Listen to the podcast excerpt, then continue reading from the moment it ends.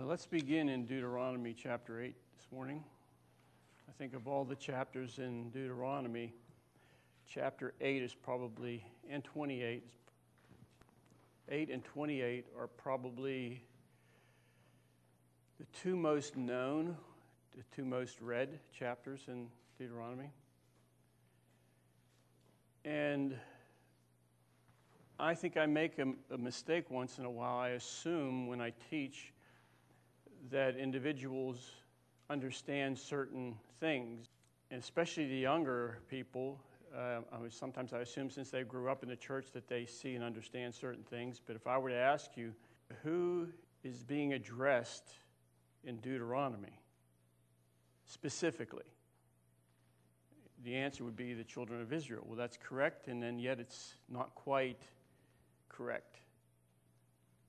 So, Deuteronomy, like if you go back to Numbers, and actually in the Bible school, be, they'll be uh, teaching Numbers this uh, time around. Numbers deals with the, uh, the wilderness wanderings, basically.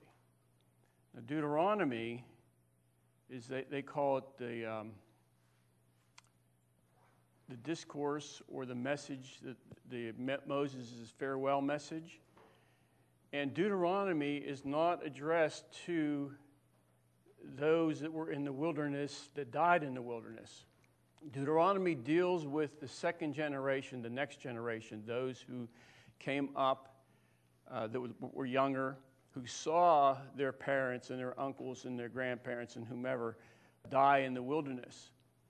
And so the Lord, remember, He's always fair. Uh, his character is such that He judges righteously. Men don't believe that. And many times, as Christians, we don't really see and believe God judges righteously. Now, we can whenever things are going correctly.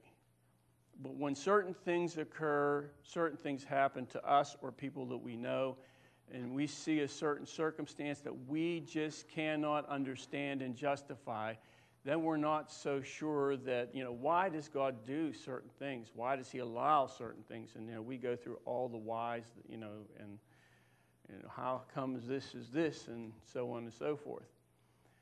But one thing that the Lord is, is He, he judges correctly. His character is, is good. He's fair. Now, we might not think He's fair, but He's fair. So, Deuteronomy 8, when you begin to read this chapter, it's not addressing the older generation that died in the wilderness. Now you have the new generation, and you have those now who God is going to give them the opportunity. So if the older ones don't listen and they go their own way, God will still offer certain things to the younger generation. He will give them a chance, He will give them opportunity. So that's what Deuteronomy is here. So, as I said, this is probably the most known read chapter in Deuteronomy 8 and 28. And we've read this chapter, and many have ministered from this chapter before. But I actually want to start here and then move on to something else in uh, Deuteronomy 28. So, in uh, verse 1, this is Moses speaking for the Lord and speaking to this generation that's coming up. Every commandment which I command you today, you must be careful to observe, that you may live and multiply and go in and possess the land. You see, he's giving them opportunity. He gave the same opportunity to their parents and to their grandparents, but that opportunity wasn't taken up. The opportunity there um, was not for, for them was not something that was fulfilled. And go in and possess the land of which the Lord swore to your fathers. And you shall remember that the Lord your God led you all these way, the ways in the wilderness. So, uh, right away, the Lord is evoking their memory. Remember that the Lord led you in the wilderness. Now, we know that they had the tabernacle. We know that above the tabernacle you had the pillar of fire and the pillar of cloud. So that was basically their leading there, of course, through Moses and so on. And the, the prior generation, maybe some of these he's addressing now, were very, very young. Maybe they were, you know, three, four, five, six, seven years old, eight years old when they come out of Egypt. And they saw certain things. They saw the miracles, they saw the leadings there of their parents. And so he's evoking their memory to go back and remember that the Lord led you. And they wandered for 40 years. This was, was an 11 day journey from where they were in Egypt to the promised land. 11 year, um, excuse me, 11 days, and the 11 days turned into 40 years of hardship, trouble, and agony for them. See, the Lord and we will see this, and uh, hopefully, the Lord will bring us into a wilderness type situation in our life, but it's never to keep us there. Never. We will come into it, and certain things the Lord will try to do in that, and then He will move us out of it. But they did not succeed because of their hearts, because of their thinking, and so, and you know, their rebellion and so on, the things that we know about them. And of course, that applies to mankind today, to all Christians. But he says that remember that the Lord led you all the way these 40 years in the wilderness. And then he begins to recount certain lessons that they were supposed to learn in the wilderness. He says, to humble you. And, and by the way, um, reading the context here, to humble you, is referring, I believe, first of all, to the circumstance that they were in. It was a humbling thing to be, you know, in, in a wilderness, not being in a place of safety, and, and you know, all these different things that we, we you know, know is more or less um, uh, a prosperous uh, way. So he, he leads them there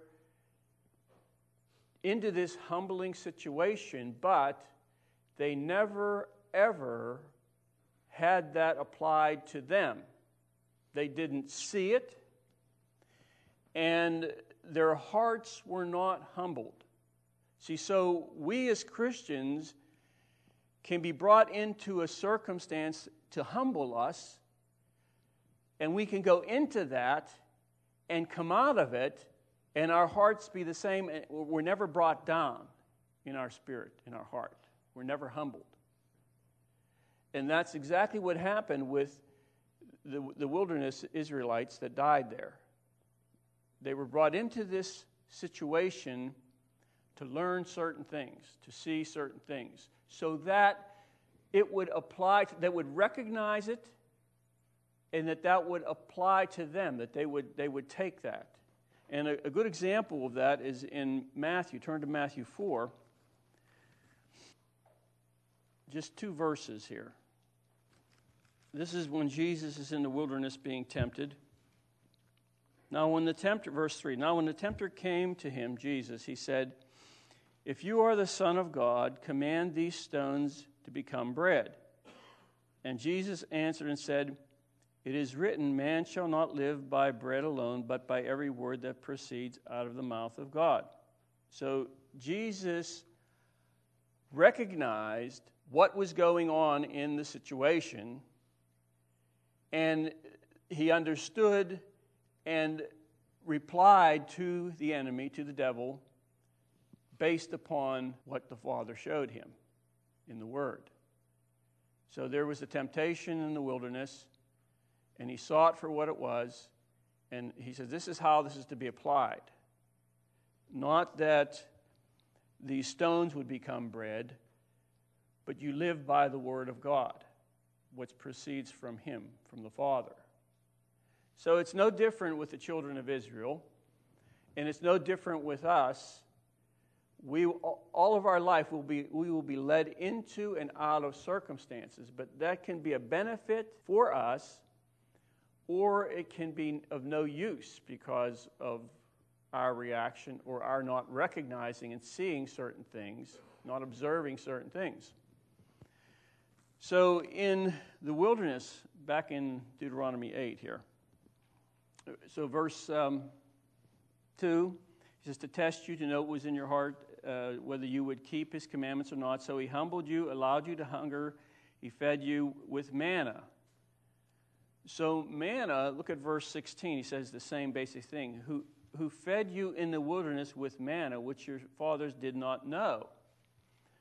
So, manna was to teach them dependency upon the Lord or a dependency upon His Word.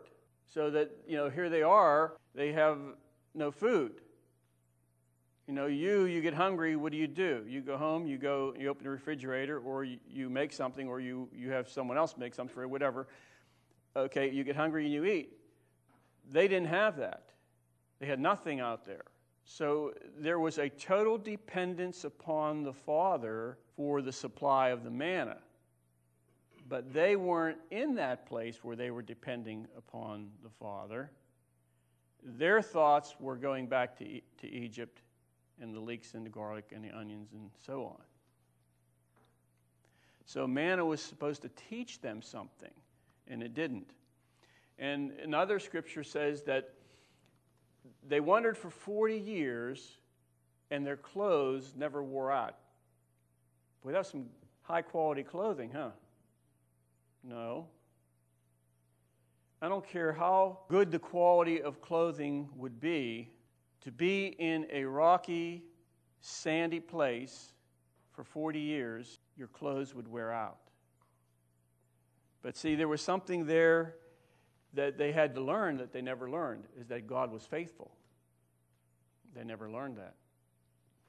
And then another scripture says that the soles of their feet did not swell for 40 years. And, and usually, whenever you're in a hot, arid place and you walk, the feet naturally, naturally begin to swell. But 40 years, they went around the wilderness and their feet didn't swell because God had provided for them. He provided a way. They never saw it. That's why they never made the 11 day journey. They made it into 40 years. So it doesn't matter whether a Christian is a younger Christian or someone that's been around a long time. You know, you, we all have opportunities to learn and the Lord will be fair in his opportunity for you as an individual. If you want to walk with him, he will bring certain things your way to give you opportunity. Why? Well, there's a verse here, verse 16. It says, To do you good in your latter end. That which the Lord sees very good at doing what he does and He's looking out for your best interest. We don't really think that many times, especially when we struggle, especially when we have difficulties. We don't think sometimes that God is looking out for our best interest, or you know, we don't believe that this particular thing that we're experiencing that we can learn and see and there can be something applicable to us to our heart to change us.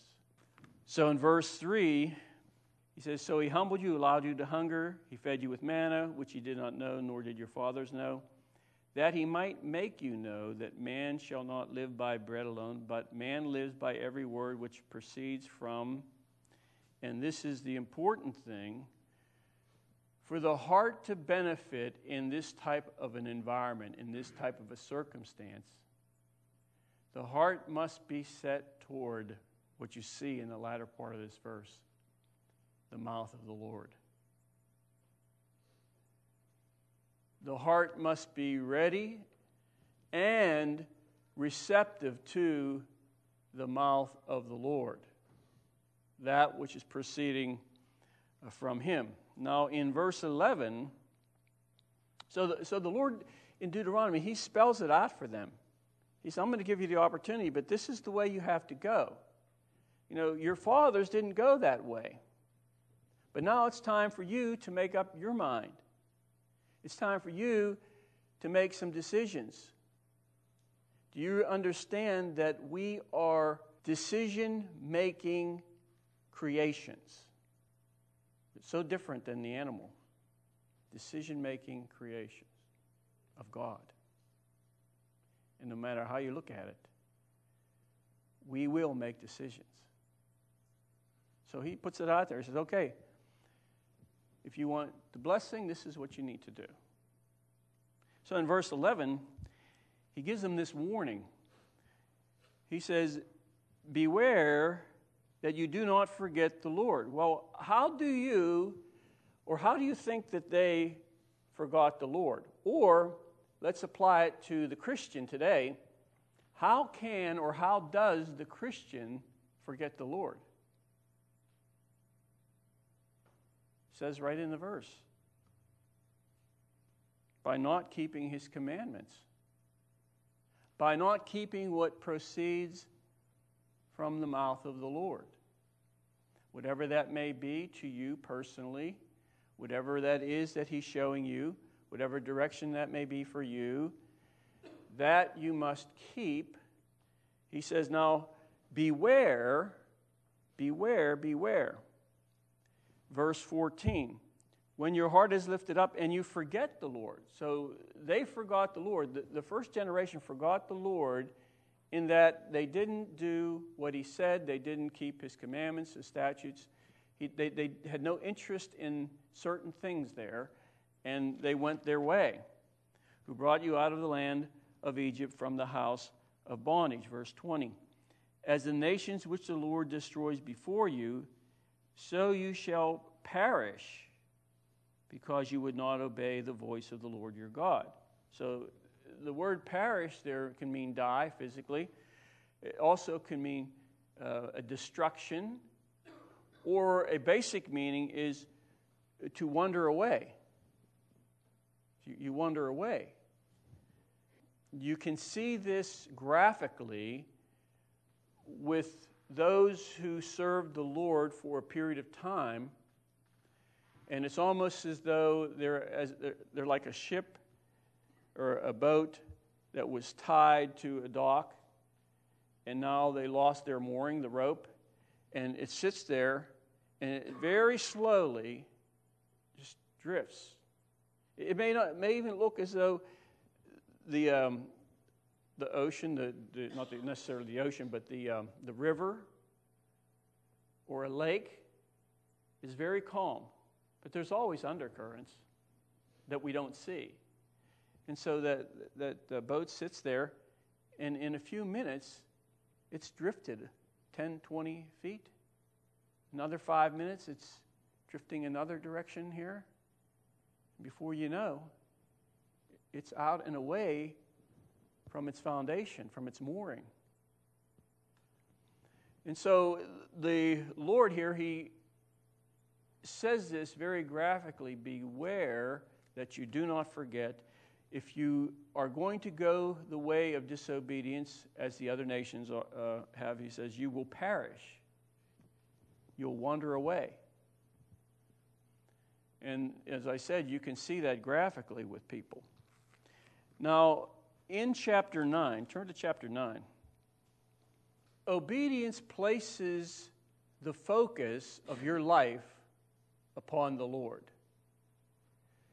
Disobedience places the focus of our lives upon ourself. I mean, that's just a very um, clear way to see what goes on with obedience and disobedience. So, obedience places the focus on the Lord. Now, in verse 11, and it shall come to pass at the end of the forty days and the forty nights that the Lord gave, gave me, Moses, the two tablets of stone, the tablets of the covenant.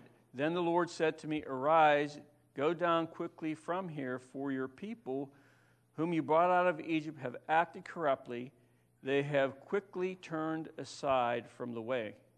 Quickly turned aside from the direction which I commanded them. They have made themselves a molded image. So, disobedience here was in their self centeredness. It was turned towards self, what they saw, what they thought, uh, what they wanted to do. So they make this, this calf. You know that.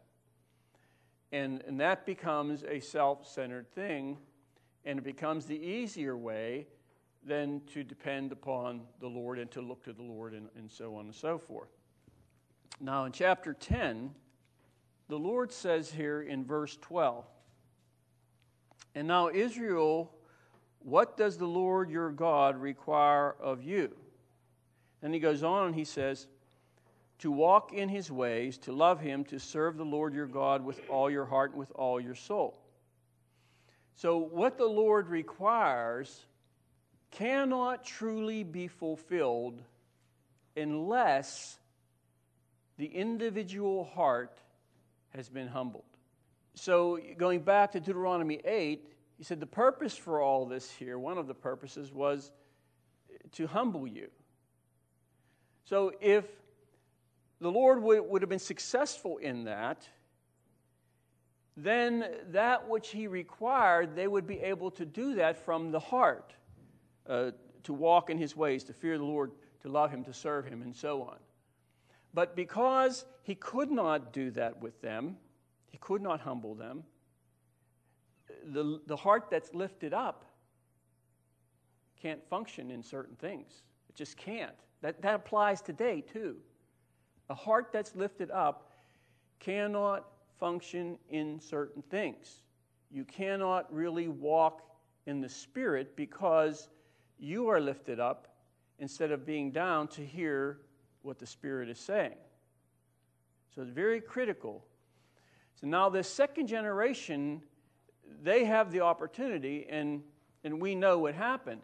They were pretty successful. They were the only generation uh, that, were, that were successful as far as the Israelites, as far as a whole. I mean, there were pockets here and there. You had the remnants throughout the, the different books and the prophets. But as far as the people as a whole, they were the only ones that were successful and I believe because the Lord showed them this and He put that before them, and they had the contrast now of this is the word of the Lord, and this is going to happen just as our fathers died in the wilderness.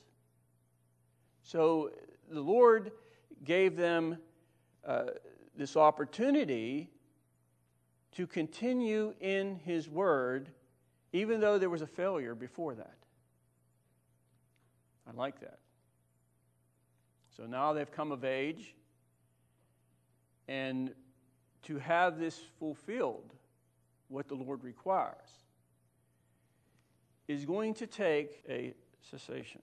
You're going to, the, Spirit has to go down. The Lord has to, to, to do that work, and the individual has to be willing to be brought down, regardless of what anybody else thinks or sees. And as I said, they, they were pretty successful. And once again, verse 13 and to keep the commandments of the Lord and his statutes, which I command you today for your good. See, the Lord knows what is best for us. We don't know. People don't know. There are Christians that don't know what's good for them. Now, in Ecclesiastes, I just want to just read a verse here. This is the last verse in Ecclesiastes. Well, I will read the last two. Uh, Solomon says, Let us hear the conclusion of the whole matter. He's, he's telling you, he goes through all these different things, and now he says, This is what I came up, this was the, the this is my equation, and this is what I, what I come up as far as the answer to this. This is the conclusion of all this. Fear God and keep his commandments, for this, uh, for this is man's all. Well, you know, once again, unless the heart is brought down, you can't fear God and keep his commandments, truly, in the true sense. I'm not talking about legalistically. I'm talking about in spirit, spiritually keeping his commandments. Um, then he goes on and he says, For God will bring every work into judgment, everything that's done. Um, every opportunity, every responsibility that He's given to you as an individual, all that is a work, you know, every work. He'll bring every work into judgment.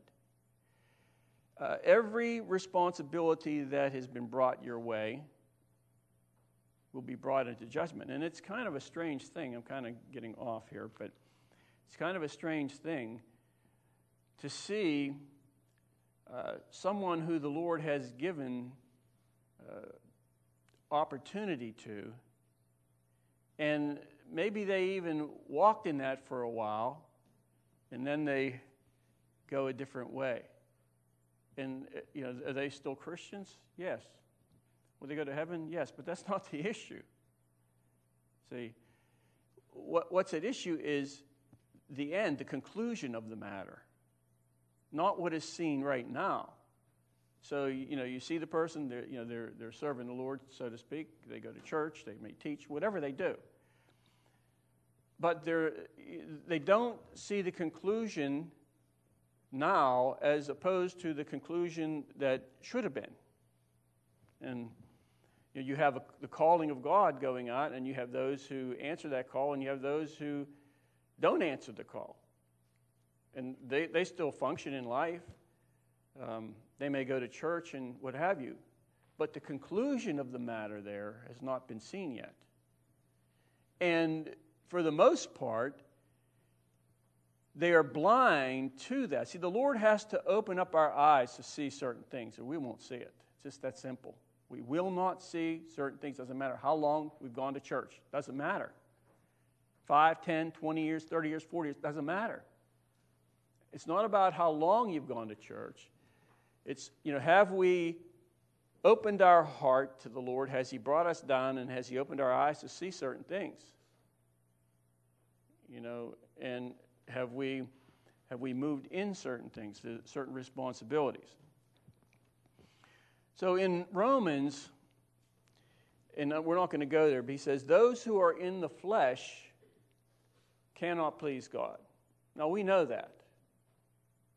We know that. And it's so funny. I mean, it's not funny, but I mean, it's, maybe I should use the word strange that, you know, we can read scriptures, not just we, us, I mean, you know, Christians in general, and know what they say, but really we don't understand and know what's going on because, uh, you know, the reality of that hasn't touched our life, hasn't touched our heart.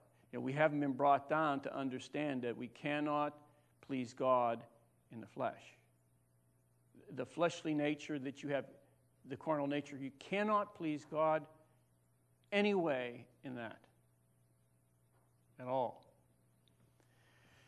Now, in chapter 11 of Deuteronomy, and of course in chapter 28, you see this thing going on the blessing and the curse.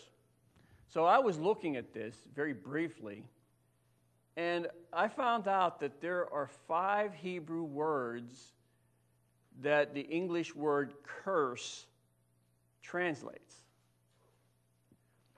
And so it's, it's like a whole study, a weeks of study, just five, five words.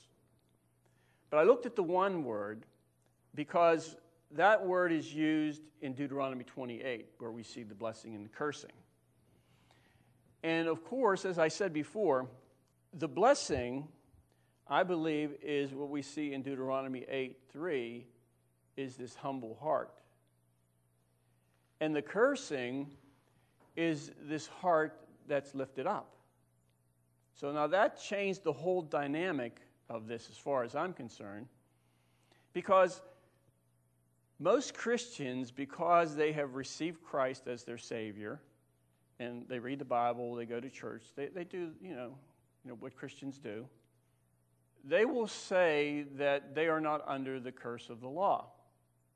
but it's not based upon just that Jesus died for me on the cross. That, I mean, that is true. That's the end of the curse.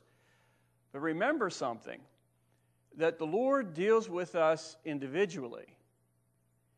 And He sets certain things there, as He did with the children of Israel, and He brings us into circumstances to see what's going on in our heart and to show us that, that particular thing, what's going on in our heart.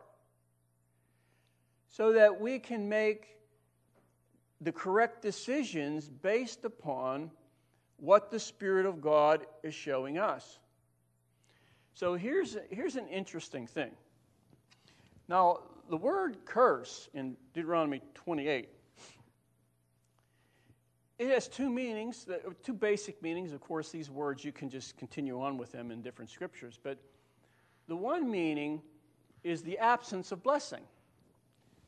So I want to write this down here. Now, the absence of blessing, you say, well, that's obvious. If the, if the curse is upon a person, there's a lack of blessing. But the second meaning here is what I think is very, very enlightening. Lesser. Lowering to a lesser state.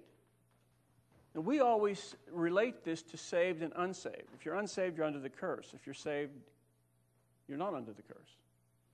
Well, the meaning here is that those under the curse, regardless of what they believe or think the Bible says, they are moving into a lesser state, a spiritual state of being. So if, if you disobey the Lord, or if the Lord shows you his purpose. You know, he was trying to show the children of Israel in the wilderness his purpose. And that's why he's telling them, this, this next generation, that's why he's saying what he said in Deuteronomy 8. This is what was going on here. He wanted to humble you, wanted to test you, and all these different things. So he, here, the Lord shows them tells them, directs them according to this purpose that He has. And the Lord will show a Christian a purpose. What's your purpose? Well, let's say it's um, to teach, or let's say it's to go to the mission field, or let's say it's to go um, door to door he shows you this purpose. Now, you can move in that by faith. Remember, they could not enter into rest because they did not have faith. So you can have faith in God or faith toward God and move in that purpose by faith. And when you do, the blessing of God is upon your heart and your life. If you decide that I don't want to do that, that's not for me, you know, whatever excuses, people have lots of them. That's not where I am now. I've heard many excuses. Well, I don't believe the Lord, you know, wants me here at this church, you know, because of such and such and such and such. You know, I, I think it's a cult and all this other stuff. So I'm going to go out and do my own thing. I'm going here. I'm going to do that. I'm still serving the Lord. If you move away from the purpose that God has had, if He has gifted you and He has put a purpose there, if you don't move in that purpose, you will move to a lesser state. And that's what the curse is. You're going to move into something else, and nobody's going to see the end of that matter. See, they're going to see you where you are. They're going to look at you and they're going to see, oh, that's who you are. Hi, how you doing? But they're not going to see the end of the matter. Oh, they're, they're a good Christian. They're going to church. You know, they, they do great things for people. They, um, they may teach, whatever. But have they moved away from the purpose? If they have, and I, I'm not judging anyone. I mean, I can, I can see certain things. I run into a person and I look at that and I, I, I don't even know what they're doing, but I can see that they're not in the purpose of God. They're, they're, they're doing things for the Lord, but they're not in the purpose of God. So what occurs is this is the curse. They're going, it's lowering to a lesser state. So it's not about what we think a lot of times. You know, we think this is this and that's that. It's not necessarily, you know, what we think. Well, I'm still serving the Lord and you know, are we moving in the purpose?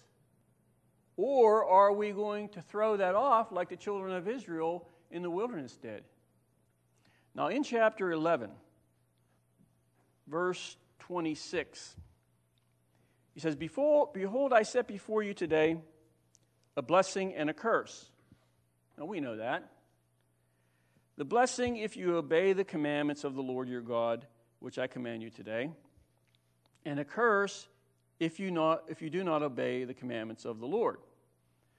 So there is something here that stands between the blessing and the curse. There's something in between the blessing and the curse. And it shows you in this chapter what it is. In, in verse 16, chapter 11, Take heed to yourselves lest your heart be deceived. Deception is in between the blessing and the cursing. So that he sets before you, before the Christian, blessing and cursing. But there's something else there in the middle, and that's this deception. And deception can keep the individual from seeing the blessing and moving toward the blessing because of their own thinking, because of where they are, because of maybe certain things going on inside them that the Lord couldn't deal with, whatever it may be. So, so the Lord says there's this deception there, and we need Him to bring our hearts down, down, down so that when we move into it, we see what is true, what is right, and what is light. And so the deception now does not wrap itself around our eyes, like it says in Corinthians, that the God of this world has blinded the minds of those who believe not. You know, this deception can, can just wrap itself around, and the individual now cannot see clearly.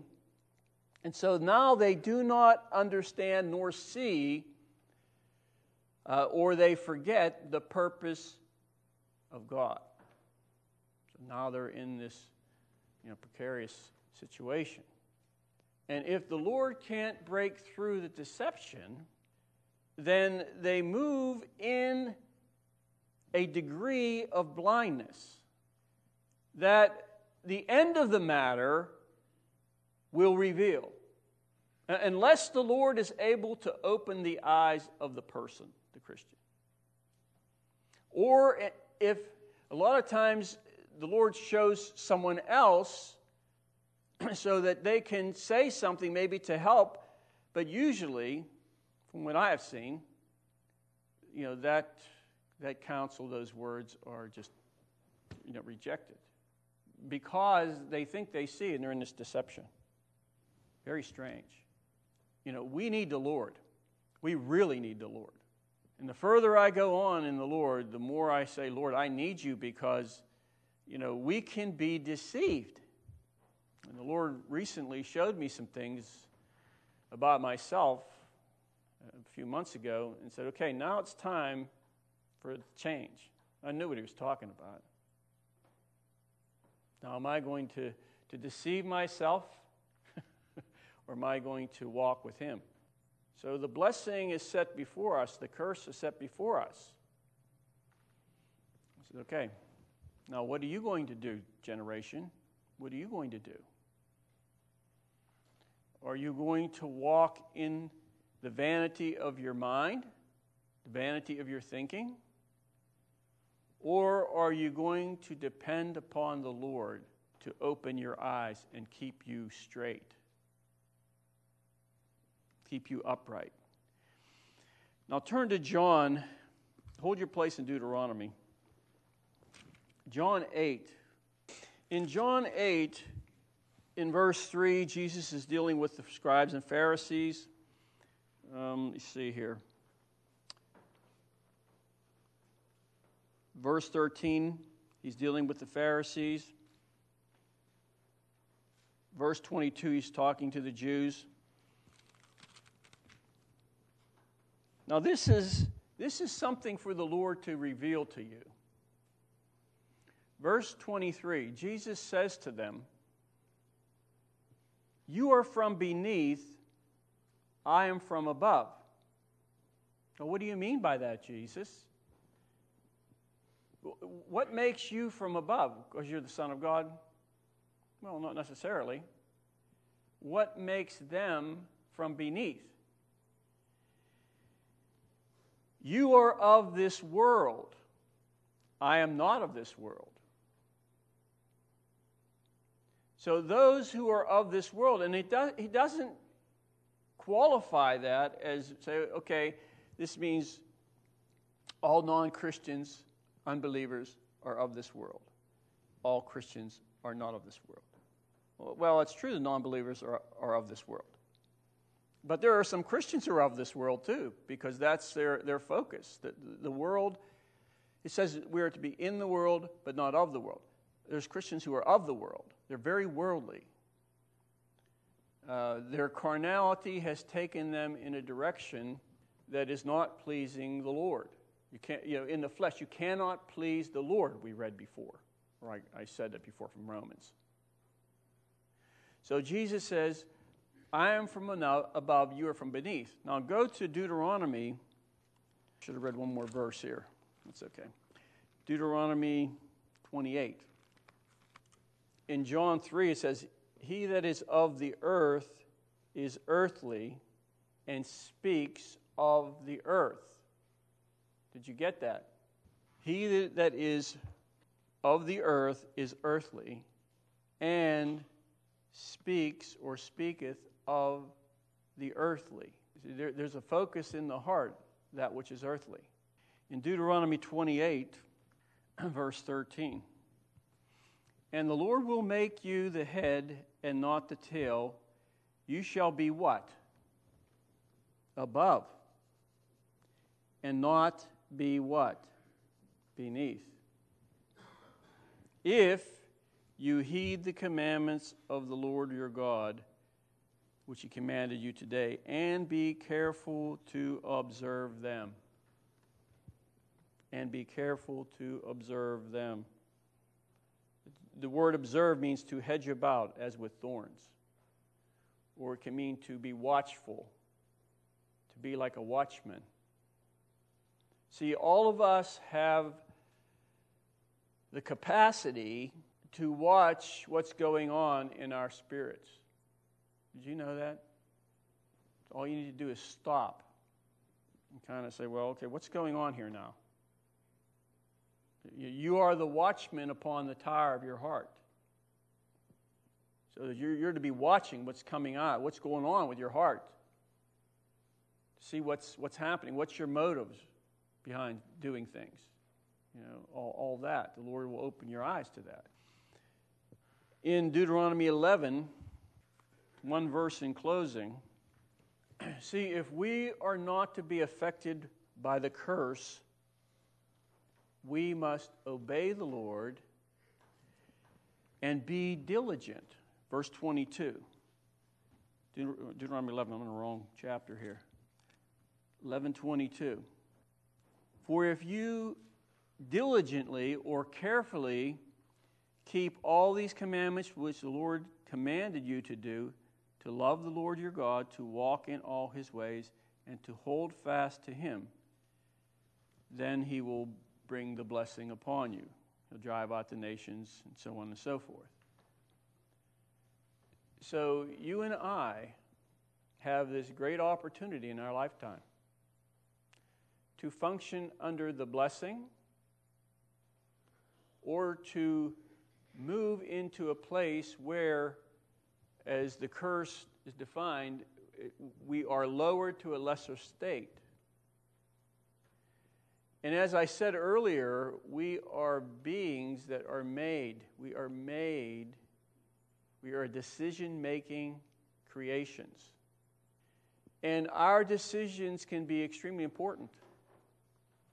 Our decisions will take us either in this direction of the purpose and the blessing, and the blessing that comes upon us in that way, or our decision will take us you know, some people make rash decisions and then they stick with them. And they will take a person to this lesser state. You know, doesn't, I'm not talking about uh, whether they're going to heaven or not. Yes, they're going to heaven. You know, they've, they've come to Christ. But that's not the issue. When they appear before the Lord, will they have gleaned what the Lord wanted in their life? In their wanderings, in their journeys? Or will they appear before Him in this lesser state? And the Lord says, You know, this is what I have for you, and this is what you should have become. And now you're, you're here, you're down lower, you're in this lower state. And now, because of that, you know, this is your reward, this is what you get, you know, this is for you, this is what this is not for you. This is you can't function in this, you can't do this. So the Lord's going to bring every work, and also says in that uh, portion of Scripture, and every secret thing. That's what uh, Solomon says. And every secret thing, he's going to judge that which is not seen by anybody. So the motives of your heart. When you do things, people may see it and they say, well, that's, that's good. He's, he's a good guy. But the motive of your heart is not seen. But the Lord does. See, that's a secret thing. He's going to bring it all into judgment. It's going to be right there. So I have better thinking of you here today. And I believe that, that many of you will continue on in the purpose. And those of you who maybe the Lord has been dealing with in a certain thing in your life, that this is what you need to do. Not all this other stuff is fine, but this is what you need to be doing. If he's dealing with your heart, then, then relinquish. Let, just let it go and, and move in this way so that your, your life will have the blessing of God upon it, now and forevermore. Amen.